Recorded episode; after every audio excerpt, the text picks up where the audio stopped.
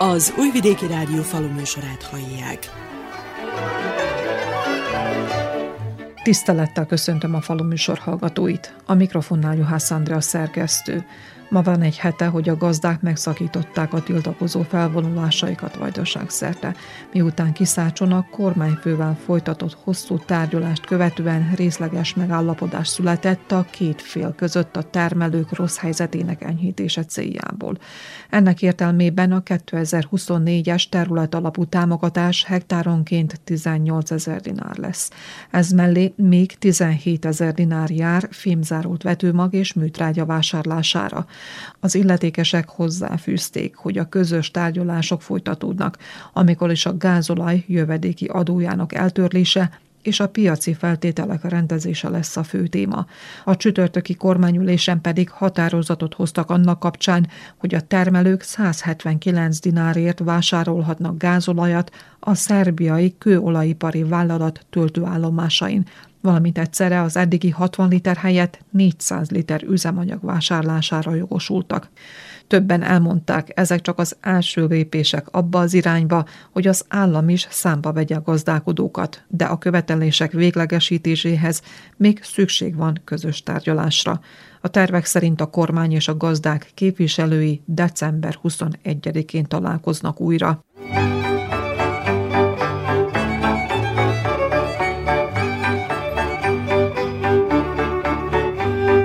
Advent első vasárnapján mindenki igyekszik némileg háttérbe szorítani a mindennapi gondokat, hiszen az új élet eljövetelére, a fényesség és a család ünnepére készülődik a társadalom. Az időjárás is most már téliesre fordult, viszont akad olyan gazdaság, ahol nem sikerült időben befejezni az őszi teendőket. Lengyel Sándor padei gazdánál kitolódott a kalászosok vetése. Nem tudtunk időbe elkezdeni vetni, azért, mert nagyon száraz volt a föld, vártunk egy kis csapadékot, mostan pedig nem tud leállni. Mihást bemerünk menni a földre, rögtön utána esik egy pár csepp eső. Ha várjuk, hogy egy kicsikét ez az esőhullám átvonuljon, úgy gondolom, hogy még egy-két hétre van szüksége a gazdáknak, hogy befejezzék az összmunkálatokat, a vetések végét és a szántásokat. És akkor szerintem karácsonyra, ha az idő kedvez, be fogunk telelni mindnyájan.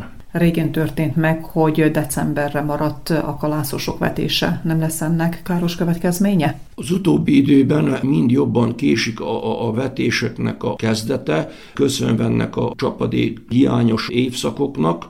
Nem tudunk időbe belemenni a földekbe, mert túl száraz. Késve csináljuk az utolsó pontba, már látjuk, hogy a, a, a szakemberek is azt javasolják, hogy egy-két hetet toljuk ki a vetésidőt. Hosszú, meleg őszeink voltak, aki időbe vetett, majdnem problémát jelentett, mert túlnőtték a gabonák magukat, jelentkeztek a kártevők, mindenki taktizál, most a mezei pockokkal van probléma, aki túl korán vetett, meg is gondba van, a gazdának tényleg csak a szerencsém múlik, hogy sikerül bevetni, vagy bevégezni a munkájait, vagy nem, gondolván a vetésekre. Szántás az nem akkora probléma, még fagyon, havon be tudjuk fejezni. A vetésekkel van probléma. Egyébként az időben elvetett gabonák most milyen állapotban vannak? Elég jó kondícióban vannak, ahogy nézem, tehát ki vannak kelve, nincsenek túlfejlett stádiumban.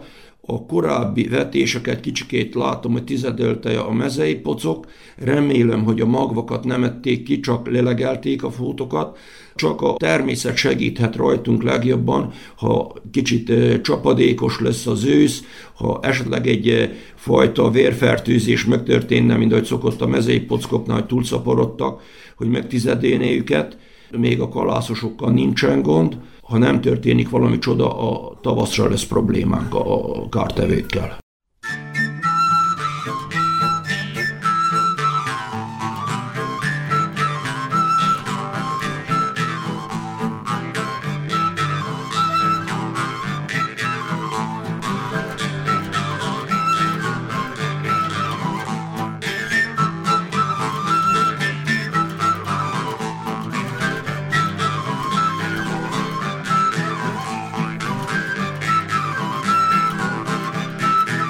Az összegzések, zárszámadások, új tervek előkészítésének időszaka kezdődik.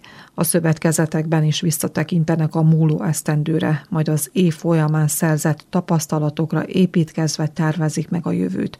Óbecsén az Agropromet szövetkezetben Angyal János termelésszervező a növényzet állapotát vette górcső alá. Nagy problémák voltak a káposztarepce vetésnél, mivel tudjuk, hogy szárazságok voltak, és mindannyian próbáltuk várni a kellő időt a vetésre, hogy legyen csapadék, hogy arányos kelés legyen. Volt, akik siettek, náluk probléma volt a keléssel, és aránytalan kelés volt. Utána jöttek a csapadékok, és így a későbbi kelések is nagyjából utolérték, ahol voltak hiányok. Kezdődtek a problémák a rágcsálókkal. Nagyon nagy problémákat okoztak a rágcsálók, mivel a repce földeken nem volt nagy mennyiségben egér, de a, a szomszéd parcellákon, legjobban a szója vagy a napraforgónál nagyon nagy családokban voltak az egerek, így nem egy, hanem mondhatom átlagában háromszor, négyszer kellett a káposztalepcéket átegerészni, hogy meg tudjuk védeni. A buzdavetéseknél is ugyanúgy problémát okoznak az egerek, így mondhatom, hogy a termelők már ott vannak a második vagy a harmadik egerészésnél. Legjobb a cinkfoszfid csalik, azokat per pillanat nem is lehet terepen találni. Még ilyen brodiszános hatóanyagú csávázószerek vannak, de ottan pedig probléma. Ha van csapadék az egyik napról a másikra, hogyha az egerek nem eszik meg, elveszik a hatást, mivel lemosódnak. Két csaliknak most ott van háromszáz és négyszáz dinár közt a csalik értéke, és tudjuk, hogy mekkora mennyiséget kell eldobálni. Nagyon nagy mínuszokat okoz a termelők részére. Egyébként milyen állapotban vannak a kalászosok? Mekkora területen került földbe búza és árpa az óbecsei határban? Sok helyen látom, hogy valamelyet csökkent a buza-árpa területje, mivel tudjuk, hogy pláne az árpánál nagyon kicsi volt az ár, míg a buzánál is indultunk, avval húsz dinárra per pillanat piaci ár, a buzánál ott van tizenkilenc-húsz dinár, de ami leesett tizennyolc és félre is. Nem tudjuk, hogy mikor lesz valami változás, hogy fel tudnának emelkedni a gabona árak, mivel a termelőknek, akik pláne árendába tartsák a földeket, ezzel a háromszáz euróssal vagy a tizenöt-hat mázsás buzákkal holdanként mindenkinek legalább száz ötven euró mínuszt hozott a termelés, és sok embernek ez problémát okozott, adósak maradtak a szövetkezeteknek, vagy nem tudják a bankokba bezárni a kölcsönöket.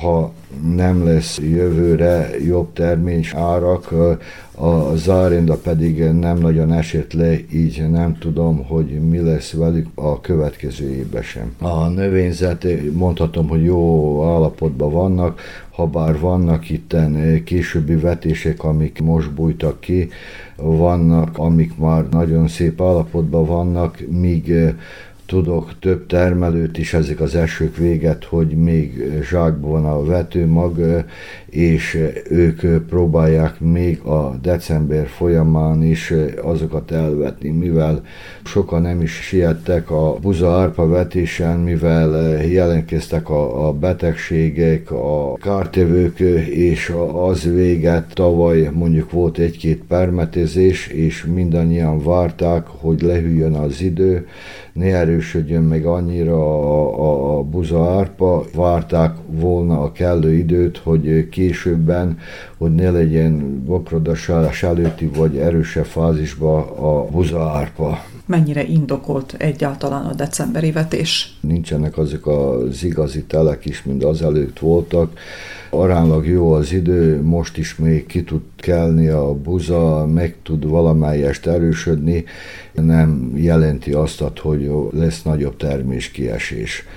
De nem tanácsos azért ezt a kisei vetést forszírozni a termelőknek, mivel mindenki fél közülük a szárazságoktól, mert ez véget esett, a kukorica hektárja is, ha július-augusztus nagyon száraz, sokszor nagyon rossz a megtermékenyítés, és itt a hozamok, amik azelőtt évben mentek hektáronként nyolctól tizenkét tonnáig, most, hogyha elérünk átlagba, mondhatom az utolsó két-három évet, hektáronként az a hat-hét tonnától nagyobb hozamokat átlagban nem tudunk elérni ezen a területen.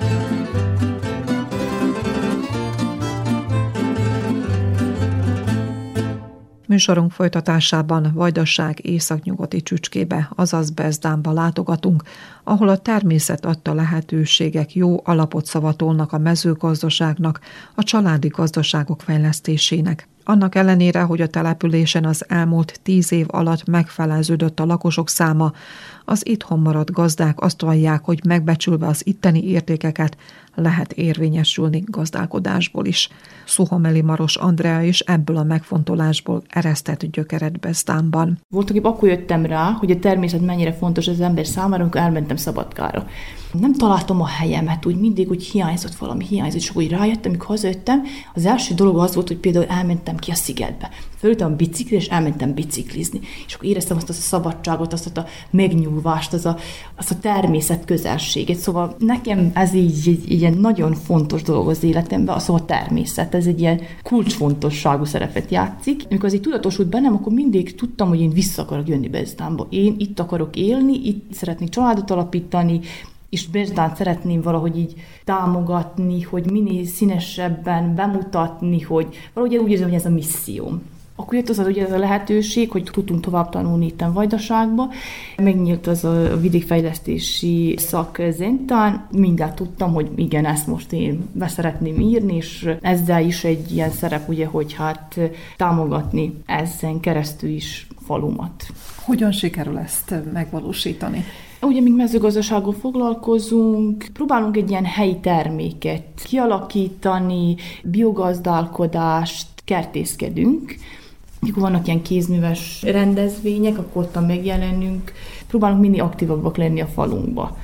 Munkát vállalt, az mellett a mezőgazdasági termelőkkel is szoros együttműködésben van. Igen, igen, hát egyre többen fordulnak így hozzám, hogyha van valami segítségre szeretnének valamit, ami a mezőgazdaságú kapcsolatban, most mikor volt ez az e-agrár dolog, akkor ugye jöttek, hogy tudok én nekik segíteni. Én szerették segíteni, örülök, hogyha tudok segíteni, nem kérek ezért cserébe semmit se. Tapasztalt, hogy a gazdáknak szükségük van segítségre a különböző ügyintézésben. Gazdaszervezet van-e esetleg itt a faluban? Sajnos, és hogyha nincs, hogyan nincs. Lehetne ezt megszervezni?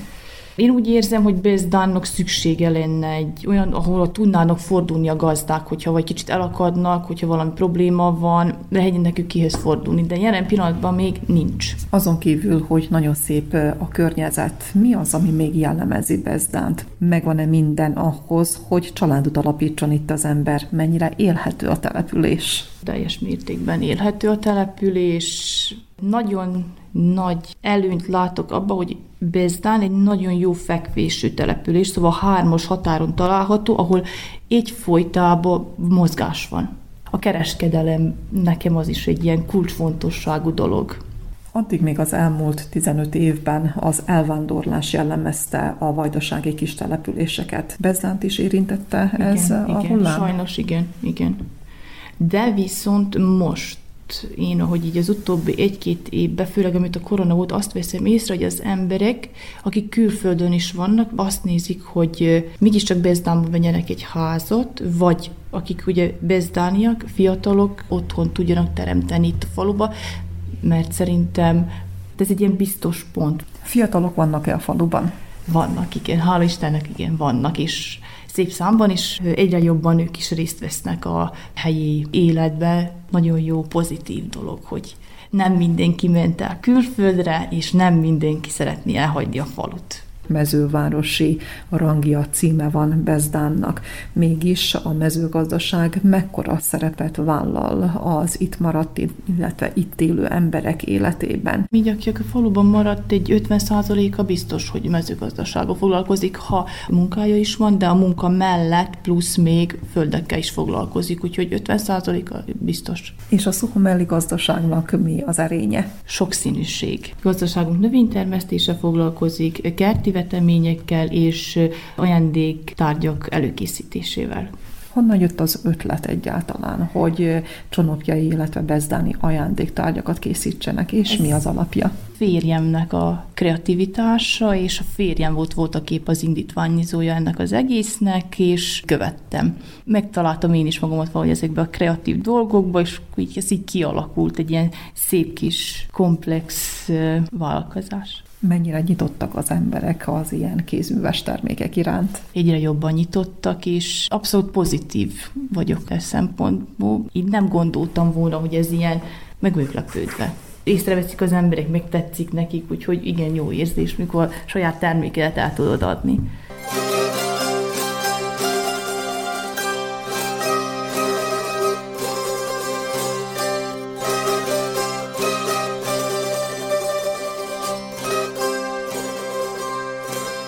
A településen a növénytermesztés dominál, de vannak még kitartó gazdálkodók, akik úgy vélik, hogy a terményt bőrön és húson keresztül érdemes értékesíteni. A sertés ágazat hullámvölgyeket és kapaszkodókat is megélt. De ez nem szegte Sípos József kedvét az anyakoccatartástól és hizlalástól. Sokkal többen voltunk, szóval lehet mondani, minden utcában volt tehén, minden második utcában hizlalda. Most én vagyok, még még egy én tőlem fiatalabb gyerek, aki így ilyen, nem sokba, de Rezdámon nagyok vagyunk, mert ebbe a kis állományú is csináljuk, úgyhogy más nincs is. Egy-kettőt, ha valaki két anyakocát tart, vagy, vagy hizlal, de az, az nem sok. Vannak-e esetleg olyan családok, akik önöknél jelentkeznek, hogy az úgynevezett téli vágást megejtsék? Általában telenként olyan negyven hízót adok el téli vágásra. Elejében még olyan száznyolcvan kilósokat is, most már azt nem mertem még hagyni, ez a húga véget. Eladtam előbbüket relatív jó áron, úgyhogy nem mertem nagyokat hagyni, hanem ilyen most is negyven egy-két darabra van vevőm, de ez még mellett még mindig bejönnek az utcaitón is keresik. Milyen a tartás technológiája? Hát szalmázom őket. A hízókat ott már resetkásazol, de a göbék, malacok, azok szalmázom a jószágot. A korszerűsítés az nagyon fontos a fennmaradáshoz. Fontos volna, mert nem találunk munkást, hogy megcsinálja, szóval jobb volna most már öntetőkbe, meg korszerűsíteni így, amit, amit kellene is, meg hogy ne kelljen annyit pucolni őket. De hát nem tudom, hogy marad-e rá ennyi pénz. Most oké, okay, a támogatások, meg minden, de hát nem mindig sikerül azt, hogy megpályázni. Próbáltuk már, valamit meg is nyertük. Vettem egy extrudert, meg egy keverőt, és visszakaptam rá az ötven százalékot, igaz, de két évire.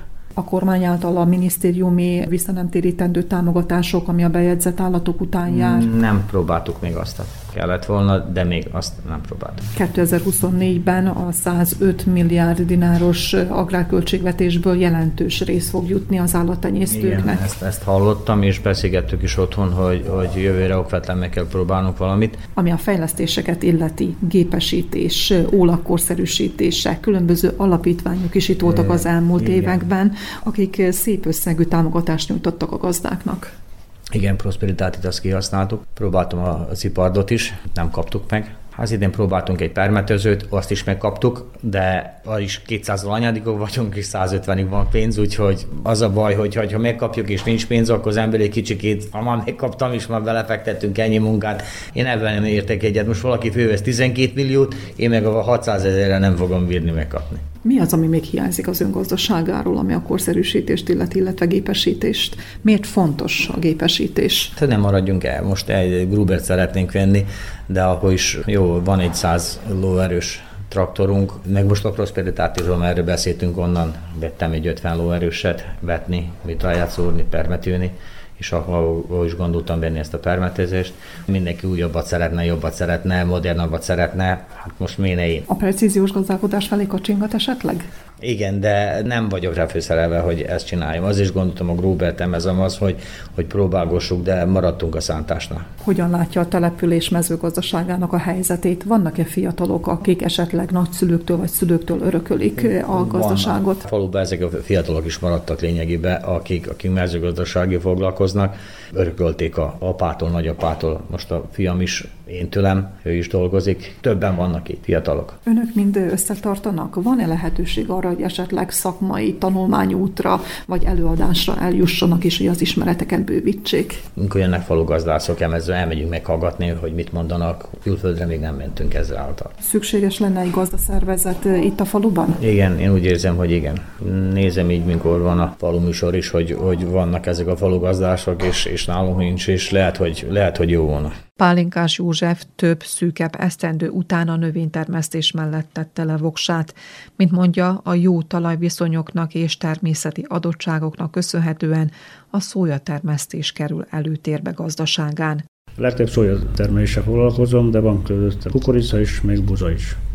Miért csak a növénytermesztés, az állattenyésztés az szerepet játszott valamikor a gazdaságon, vagy pedig mindig a növénytermesztés volt a mérvadó? Húson, bőrön keresztül nem lenne érdemesebb értékesíteni a takarmányt? Ha valamikor foglalkoztam bikahízalással, disznahízalással, terem is voltak, de lassacskán oda értem, hogy nem volt érdemes tartani. Mert amikor, ahogy bejött a Matjevics, mindenféle probléma volt a jóságban, nem akarta fölvásárolni, nagyon messze kellett volna elvinni valahol, ahonnan átvették volna, úgyhogy lassacskán leálltam a hízalással. Hát régen könnyebb volt. Voltak arányok a műtrágya, a vegyszerek, az üzemanyagba, még a termésbe. Most ez minden fölborult. Tavalyi befektetés, amit lehet számolni, ami például mondjuk az óraért, az volt száz euró. Az alapműtrágya tizenegyezer-kilencszáznyolcszáz körülbelül, így alakultak az árak. Én is befektettem, most amikor elszámolom, leülök számogatni, például a buzánál tíz volt buzán volt, a tíz volt buzára rátettem négyszáz kiló műtrágyát. harminckét méteres termésem volt, ilyen még életemben nem volt. negyven méter fölül szokott nekem lenni, vagy még volt még ötven is. Háromszor pentem betegség ellen, annyira beteg volt a buza, hogy alig akarták átvenni. Tíz hónapon nem kerestem a saját földemen semmit, a buzán. A szóján azt nem mondom, ottan volt keresett, kukorica meg én úgy szinte nem volt, mert ott is rengeteg műtrágyát be kellett fektetni. Hogyan látja a falu mezőgazdasági helyzetét, keresztmetszetét? Mennyien foglalkoznak mezőgazdasággal, és mi dominál a faluban? A gazdák többsége, még a nagy gazdák is, ahol rosszabb minőségű földet vettek ki, magas árendát adtak érte. Van olyan sok gazda, aki már lemondott száz oldalról is, mert egyszerűen nem ér még termelni ilyen input anyagokkal. Engedni különben a gazdáknak, hogy egy bizonyos ideig ne fizessenek a magas adókat, hogy valamit szedjenek össze, valamennyi annyi pénzt, hogy utána még bírnak indulni. Nem mindjárt lenyúzni a népet, hogy a gazdákat előre. Nincs elegendő támogatás, akár állami, akár külföldi, amivel esetleg fejleszteni lehetne a gazdaságokat? Szerencsére volt öt év ezelőtt, amikor prosperitáton keresztül lehetett gépek vásárlást csinálni, intézni, még földet is, vettem én is. De most a jelen pillanatban milyen ilyen árviszonyok, hogy keveset kaptunk, képtelen vagyunk még azt is belefektetni, mert egyszerűen már a tőkénket már lassan föléjük. Olyan helyzetbe juttünk. Vannak itt, aki banki hitelek, törleszteni kell is, most úgy belemenni, ez már nagyon problémás. Ön a gazdálkodáshoz hol szerzi be, hol nyeri az ismeretanyagokat, például a tudásbővítésre van-e lehetőség? A mobilon keresztül, az interneten sok mindent rágyűvök, még a faluműsorokat nézem, a, legyen a szerb oldal, vagy a horvát, magyar, mindegy, de mindig meg szoktam nézni, és onnél leszűröm, ami nekem, úgy hiszem, hogy nekem fontos az én termelésemben. Ha nem követném, akkor, akkor készen lenne.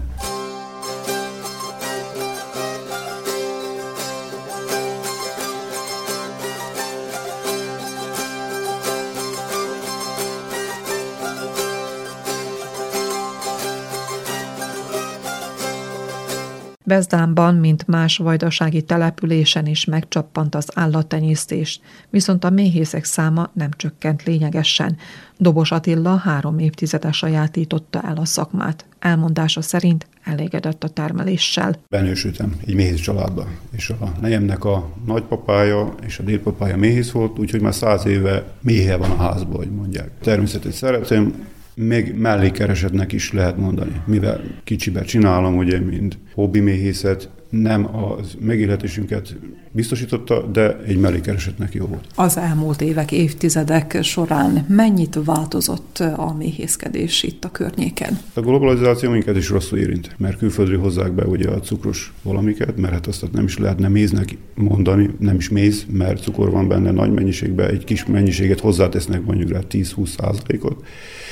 Hivatalosan nem is lenne szabad megjelenni, mint méz. Nem lenne szabad ráírni, hogy méz. Ez minket nagyon lehúz, mert a saját termékünket nem tudjuk eladni, mert ez valójában hamisítvány, és nagyon olcsón árulják, ugye, és így minket ellehetetlenítenek a munkától. Aki ismeri a mézet, hogy milyen az igazi méz, ugye, mert a méznek egy tulajdonsága van, a virágméznek, és általában nálunk itt ezen a téren, terepen, az akácmézbe is belekeveredik, ugye mindig egy kicsi vad növénynek a nektárja, és akkor az is előbb bekristályosodik. Nem cukrosodik, hanem kristályosodik. Sokan azt mondják, hogy ez becukrosodik, de az valójában nem jó kifejezés, hanem ez bekristályosodik. És ez egy természetes folyamat a méznél, amit sokan nem is tudnak, ugye. Mikor meglássák az üvegbe, hogy be van kristályosodva, akkor azt mondják, hogy ez cukorban van. De hát nem, mert valójában ez az igazi méz. Oktatni kellene a fogyasztóközönséget ezekre a dolgokra? Lehetne. Vagy jobban tájékozódjanak, olvassanak olyan oldalakat, ahol tudják, hogy mi az igazi méz. Aki igazi, valódi mézet akar fogyasztani, az forduljon méhésző először is, méhésztől vásároljon, még hát olvasson róla, hogy, hogy mi az igazi méz, hogy az hogy néz ki. Itt Bezdánban és Bezdán környékén mennyire adottak a természeti lehetőségek arra, hogy méhészkedéssel foglalkozzon a gazda? Környékünk az nagyon jó itt, ugye, mert ez a Felső Duna melléki rezervátum, és akkor itt valamelyest jobb, mint mondjuk rá máshol, ahol nincs ennyi erdő, még nincs ennyi folyó, mert a víz is ugye nagy szükséglet a méhéknek. De már nálunk sem nem olyan, mint régen volt, mert van több növény is, ami megszűnt a vegyszerezés miatt. Így kevesebb is a növény, ugye, ami nektár tud adni. Az éghajlatváltozás az nagyon nagy ráhatása van, mert mikor nyáron, mikor szezon van, a meséből tudom, ugye a nagypapa mesélte, hogy régen hogy adta a nektárt, a különböző virágok milyen mennyiséget tudtak adni. Ma viszont ez lecsökkent, mert nagyok a szárazságok. Mikor nyáron, mikor kisüt a nap, ugye nem úgy van, mint azelőtt, hát emlékszünk gyerekkorunkban, hogy az ember elmehetett dolgozni, nem is éget föl olyan gyorsan, mint ma. Ma az ember ugye órák alatt leég a bőre neki. Ha így folytatódik, akkor az gondot fog jelenteni. Ennek függvényében ön mely fajta mézre szakosodott, hogy így kérdezzem? Akácméz van és virágméz általában. Ez a vegyes virágméz, ez többféle növényből van itt a környéken, ugye? Akác után van a vaddohány, napraforgó szok valamennyi lenni, meg ősszel szolidágó, és akkor kivárjuk ezt mind, mert mivel nem nagy terepek vannak, a napraforgóból kevés van, és akkor innen-onnan összejön annyi, hogy lehessen pörgetni. Tehát egy jó vegyes mézünk van. Szó volt a mezőgazdaságról, szó volt a kemizálásról. A gazdatársadalommal mennyire tudják a méhészek, vagy ő, mint méhész, mennyire tudja velük tartani a kapcsolatot? Épp a természet megóvása miatt fontos a kevesebb kemikália alkalmazása. Mivel tagja vagyok a Szerbély Méhészszövetségnek, ugye ott a napi szinten látom az újdonságokat, próbál a Szerbély Méhészszövetség is ráhatni. Különböző minisztériumokat a méhészek is felvilágosították arról, hogy az országban nagyon nagy gond van a vegyszer miatt. Na mostan az új törvények olyanok lesznek, ugye, hogy a mezőgazdászoknak kötelességük lesz vizsgázni, hogy bírják használni, megvásárolni az adott vegyszereket. Még hát ebben a propagandában ugye az embereknek a figyelmét is fölhívják arra, hogy tisztában legyenek avval, hogyha nem csinálják úgy, ahogy elő van látva. Vegyszereken is írja, hogy hogy szabad használni és hogy nem. Ha az nem úgy lesz, ugye, akkor nagyon nagy gondba leszünk, mert a méhpopuláció, és nem csak a méhékről van itt szó, hanem az összes beporzó rovarokról, amik a környezetünket segítik abban, hogy több termésünk legyen. És hogyha ezt tehát, hogyha kipusztítsuk, vagy olyan szintre levisszük, ugye, hogy kevés lesz, akkor gondba leszünk a termelésre is. Rossz lesz a termelőknek is. Tudjuk, hogyha nem porozzák be azt a gyümölcsöt, vagy más növényt, ugye, ami termel, akkor kevesebb lesz neki. Attiláik mekkora méhészettel rendelkeznek? Hát most olyan hetven-nyolcvan család van. Van egy konténer, amin régi fajta kaptárak vannak, tamaskónak hívják, és azt a nagy, nagyapa csinálta, és az megtetszett, ugye, mert a mézőr az hízlalt keretekből áll, szélesebbek a keretek, amiben az anya nem tud belepetézni, tehát így automatikusan olyan, mint a természetes kas, mert a méhék mindig a mézet, ahol tárolják, ottan szélesebbre építik a keretet. És az tiszta méz, ottan nincs, hogy belefiasít az anya. Fiasítási nem volt azokban a keretekben, tiszta szűz mézet tudunk volna kipörgetni. A szakértők úgy mondják, hogy kerekeken terem a méz. Bár igen. Bezdánnak nagyon gazdag egyelőre még a növényállománya, a tilláék vándorolnak-e? Mi úgy döntöttünk, hogy helyben maradunk, állóméhészetünk van, és így meg vagyunk elégedve. A vándorlás az mostan sok mindent igényel, ugye, ha lepakol valahol, akkor azt először jó meg kell vizsgálni a terepet, hogy minden, mert itt mindenféle tényező ráhat, ugye. A biztonság is, mert ma olyanok is történnek sokszor, hogy lehet hallani, olvasni róla, hogy ellopják a kaptárokat, ugye, és sokátok annak nyoma veszik, azt nem is fogják megtalálni. Még ma nagyon sok a méh. Másfél millió méh család van regisztrálva Szerbiába, ami mondjuk egy Új-Zélandhoz hasonlítva ottan sokkal kevesebb van, de viszont tudjuk, hogy mekkora és sokkal kevesebb fele méhe van. Még család van, mint nálunk. Abban az időben, mikor kértem a kollégákat, hogy jöjjenek el méhészkedni, kezdjen el méhészkedni, ugye senki nem akart, mert munkahely volt, mindenkinek volt munkahelye. Ma viszont ugye, hogy kevés a munkahely, akkor nagyon sokan belemennek. Semmiféle előkészület nélkül, vagy tradíció a házba, ugye, hogy valamit tudna egyáltalán a méhekről, belekezdenek, és akkor ezek tudnak gondot okozni, mert nem tudják úgy kezelni a méhéket, és akkor betegségek lesznek, stb. Ezért nem is menjünk sem erre se. A legbiztosabb itt lenni, ismerjük a környéket, kik vannak itt a környékben, és akkor így el vagyunk. Kedves hallgatóink, a Bezdánban készült hangképes összeállításunk második felét jövő vasárnap sugározzuk, amikor a művelődési, a civil és a sportélet képviselői vallanak arról, hogy miért is élhető a település.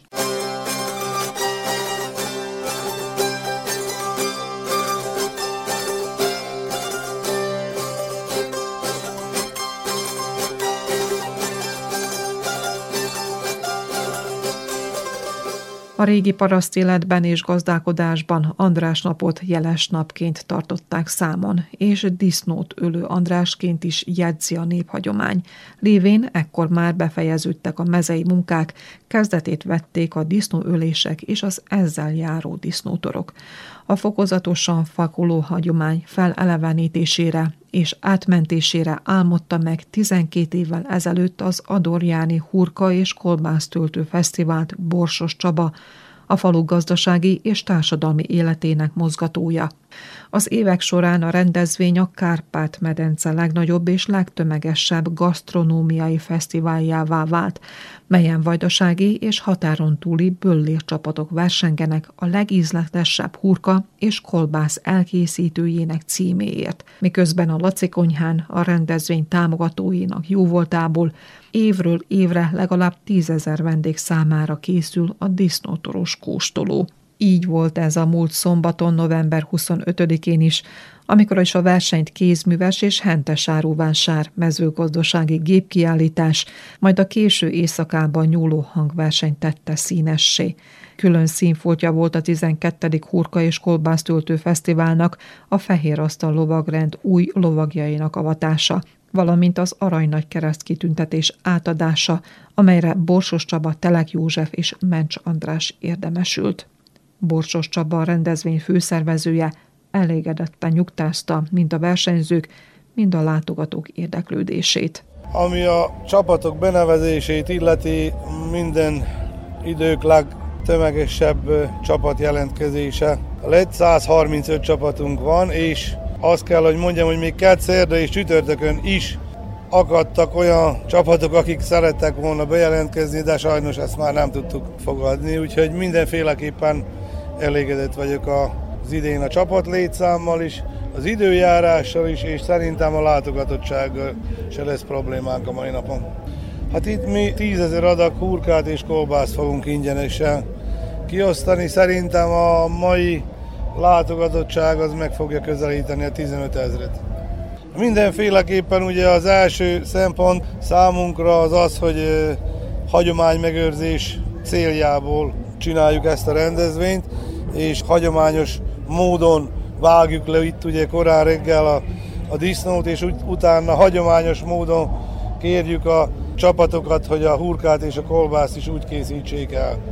A zsűrinek a feladata, hogy utána megítélje, hogy ez így van-e, de én ma reggel is elmondtam a versenyzőknek, mivel nyeremény alapunk igen komoly, hogy figyeljenek oda. A zsűri azt tartja szem előtt, hogy hagyományos ízek alapján, ami annyit jelent, hogy a vajdasági hurkába a són és a borson kívül más fűszert ne tegyenek, a kolbász pedig ugye só, bors, kömény, fokhagyma és fűszer paprika, tehát őrölt paprika, ez az, ami, ami bele kell tenni a, a hagyományos kolbászba. Az egyik hozadéka ennek a fesztiválnak az, hogy ezek a hírek eljutnak külföldre is, és versenyzők magyarországi megmérettetésekre is meghívást kapnak ezáltal. A versenyzők és a friss hurkát meg kolbászt, valamint más disznótoros ínyencfalatokat készítő hentesek kiváló minőségű élelmiszerrel hívták fel magukra a figyelmet. Tordát az önkéntes tűzoltó testület két csapata képviselt a versenyen. S Barna János főböllér szavai szerint fontos eleme a fesztiválnak a barátkozás, míg Engi Norbert, a Ludasi Noge húsfeldolgozó cég tulajdonosa a házi ízek megőrzésének jelentőségét domborította ki. Az Adorjáni Hurka Kolbász Fesztiválra szívesen jövünk, mivel összebarátkoztunk az adorjáni tűzoltókkal, majdnem, hogy azt mondjuk, hogy testvéregyesület vagyunk, és az ő meghívásukra az elsőtől még eddig minden részt vettünk, és úgy érezzük, hogy ezt a barátságot tartsuk tovább. A csapat annyira beleélte már magát, hogy már két héttel előtte elindul a készülődés erre. Már otthon friss töpörtőt sütöttünk, készítettünk még ilyen sült szalonnát, ilyesmit, amit előtte el lehet készíteni. A fő dolgot az most a kolbászt és a hurkát. A jó disznóságnak a titka a jó hús, tiszta hús, utána a kolbászhoz fokhagyma, só, bors. Mérlegőt, ilyesmit nem hozunk magunkkal. Ízlés szerint hárman, négyen megkóstoljuk, és mindenki elmondja a véleményét, na most hiány egy kis só vagy egy kis bors, akkor még annyit teszünk hozzá, közösen megbeszéljük, és aztán hát amilyen olyan, hát a zsűri majd eldönti, hogy tudja értékelni nagyobb értékre, vagy kisebbre. Az idén csináltunk többfajta kolbászt, tehát csináltunk fehér kolbászt, az a sváb kolbásznak nevezik, utána csináltunk piros paprikával és csípős piros paprikával. Három fajtát adtunk a zsűrinek, ha majd lássuk az eredményt. Nagy örömmel jövünk ide el minden évben, már sokatszor. Az időjárás kegyes a számunkra, bízunk benne, hogy megint ugyanolyan nagy örömmel megyünk majd haza, mind az elmúlt években. Fontos jelen lenni az ilyen rendezvényeken, hogy az embert lássák, tudják, kóstolják a termékeit, és ezt utána egész évben üzleteinkben meg is tudják vásárolni. De fontos az ilyen manifestációkon részt venni, mivel sok ember megfordul, sok szájíz megkóstolja, és esetleg még véleményezi is. Mi soha nem is akartunk az ipari ízekkel versenyezni, mi próbáljuk a hazai házias ízeket megtartani, ide a rendezvényre is mindig elhozzuk a házias termékeinket, gondolok itt a hurka kolbászra, ugye már hurka kolbász fesztiválról beszélünk, de emellett elhozzuk a disznósajtot is, a hagyományos füstölt szalonnát, a füstölt kolbászt, úgyhogy mi a hagyományos termékeket hozzuk el a rendezvényre, de ugyanígy ezt a hagyományos termékeket próbáljuk kínálni az üzleteinkben is. Megint hangsúlyoznám, nekünk nem az a cél, hogy a nagy ipari üzemekkel versenyezzünk, hanem mi ezt a saját ízeinket megtartva próbáljunk fennmaradni a piacon. Nagyszabású kézműves vásár kísérte a fesztivált, amit látványos mezőgazdasági gépkiállítás egészített ki, mintegy figyelemfelkeltőként, hogy a kiírásra kerülő pályázatok segítségével milyen erőgépekkel, illetve kapcsolható eszközökkel bővülhet egy-egy gazdaság. Gulyán Szabolcs, az Adai Szatex mezőgépgyártó és horgalmazó cég vezetője nyilatkozza. Minden évben eddig részt vettünk a rendezvényen. Ugye sok az ismerős, hozunk ilyenkor újdonságot is ki, látják az emberek, tudjuk tartani a kapcsolatokat, meg hát ugye maga a szépsége rendezvények az, vonz ide bennünket. Nem igen van vásárlás, de népszerűsítésre nagy, nagyon jó alkalom. Mint ahogy ezelőtt is mondtam, ugye a hosszú távú beszélgetések titka a jó üzlet. Most itt per pillanat van egy rövid tárcsánk és egy sorközművelünk, nem akartunk több gépet hozni, raktáron van szinte mindegyikből, de viszont úgy gondolom, hogy ez a kettő elég arra, hogy bemutassuk itt a gépeinket.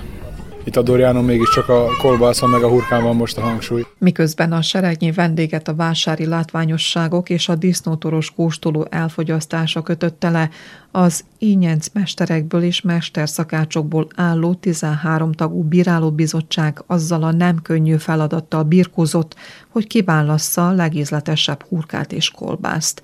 Varbai András mondja.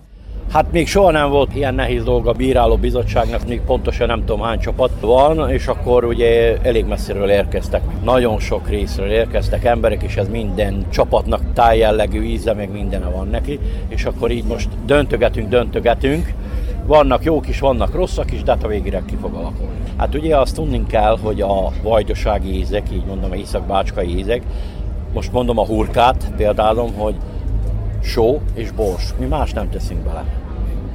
A kolbásznál só, bors, kemény mag, fokhagyma. Nagyon jó piros paprika és ennyi. Hát nagyon nagy előrelépések vannak. Így tudom mondani az első pillanattól kezdve, mert ugye mikor megtartottuk az első Hurka Kolbász Fesztivált, akkor hatvan-valány csapatunk volt, ha jó, jó emlékszem vissza, és akkor az azért elég, elég, elég gáz volt, ugye, hogy még a belet se mosták ki nagyon a versenyzők, csak jöttek és csináltuk, és akkor minden évben ugye a zsűri végig megy. Itt azért tudni kell, hogy a, a zsűri az az első magyar Fehér Asztal Lovagrend tagjaiből kerülnek ki. Itt erről a lovagrendről annyit kell tudni, hogy ezt a magyar parlamentbe avatták őket, kétezer-ötben alakult az a rend, és itt világbajnok mesterszakácsok, Oscar-díjas mesterszakácsok vannak, úgyhogy oktassuk, tanítsuk őket, és akkor a végén most már egész jó kolbászok, hurkák vannak. Igen, azért tettünk az asztalra, mint ahogy szokták mondani. Végigjártuk egész Európát, a vajdasági ízeket körbevittük Európában, és mindenhol mindenki meg volt velünk elégedve, dicsértek bennünket, és akkor engemet is kétezer-nyolcban a magyar parlamentben lovaggá avattak. Én vagyok az első magyar vajdasági Fehér Asztal Lovagrend alapító nagymestere, és még annyit szeretnék elmondani, hogy máma is, a mai napon is nyolc lovagot fogunk avatni, és három Aranynagy Kereszt kitüntetést fogunk kiadni. Itt tettek ezért a lovagrendért. És még egy Pásztor Istvánnak egy posztumusz díjat fogunk átadni, amit segítette a lovagrendünket, meg a vajdasági gasztronómiát. Csak itt az a probléma ebben az egészben, hogy itt ebben mindenki a pénzt lássa. És itt ebben nem pénzről beszélünk, hanem itt gasztronómiáról, és nagyon nagy időről, amit az időnket rászánjuk, csináljuk, megyünk kisfalukba, rendezvényekre, oktassuk őket a szervezésbe és minden is. És most már azért nagyon-nagyon örülök az egésznek, hogy így most így, így tudom mondani, hogy Észak-Bácskában azért most ez nagyon kifejlődött ez a rendezvény sorozat már. Befejezésül még csak annyit, hogy a legízletesebb hurkát a Székelyföldi Csernáton csapata készítette, míg az adai nyilas csapat készítette a fesztivál legjobb kolbászát.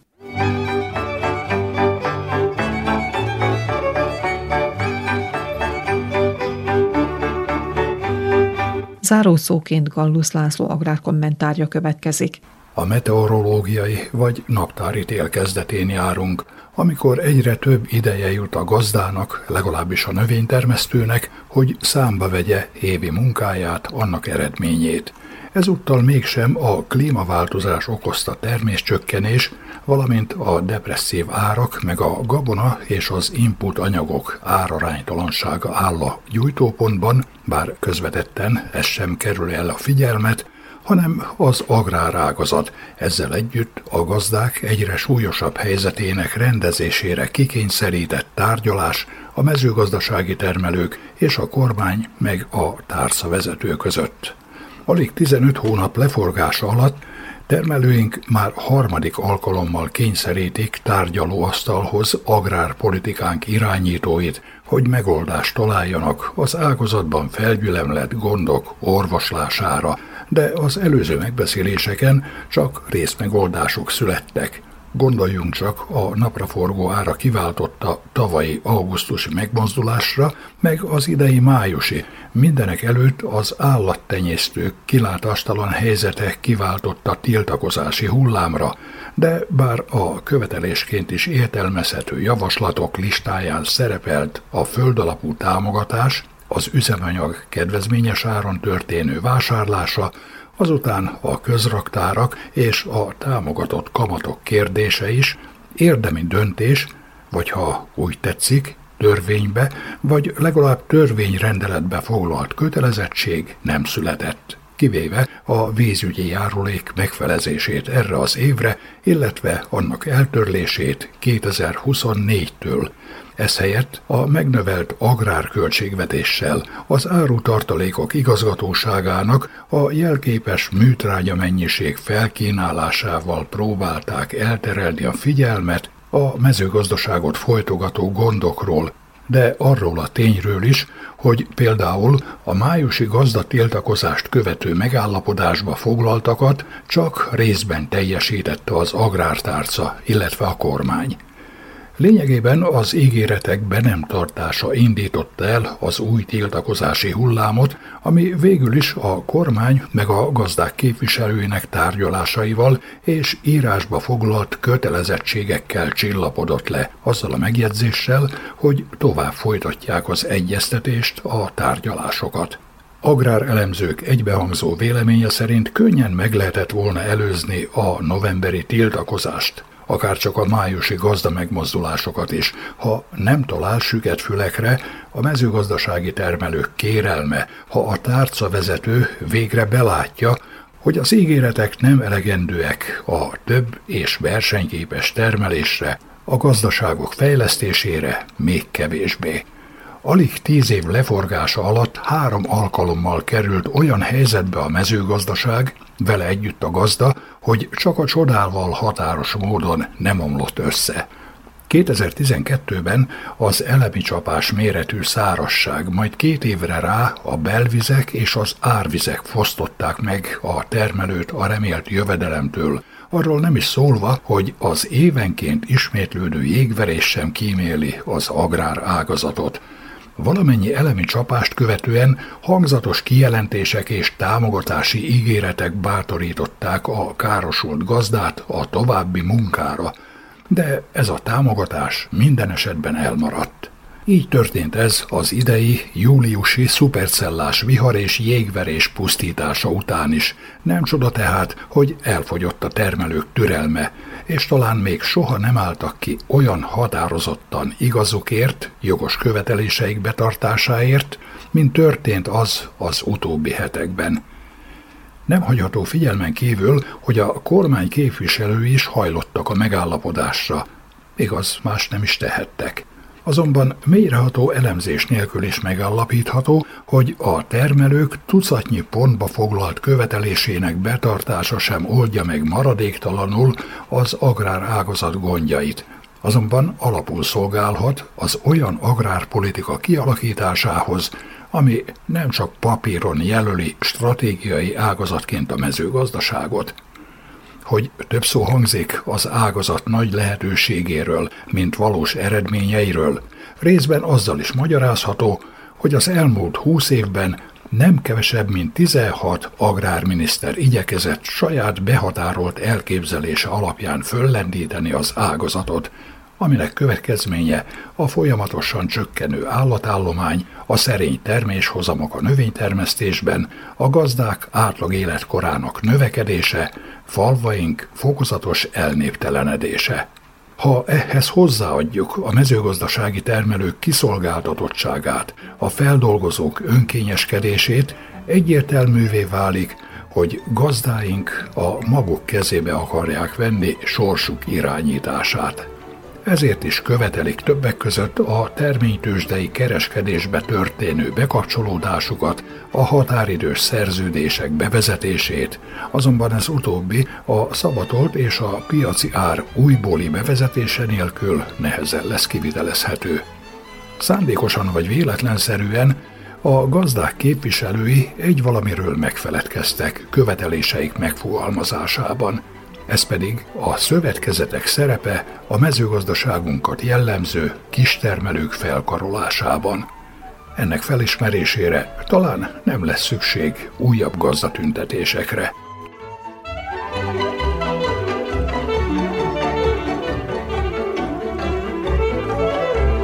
Kedves hallgatóink, faluműsorunkat sugároztuk. A munkatársak és Sanca Ibolya hangfelvevő nevében is elköszön önöktől a szerkesztő, Juhász Andrea.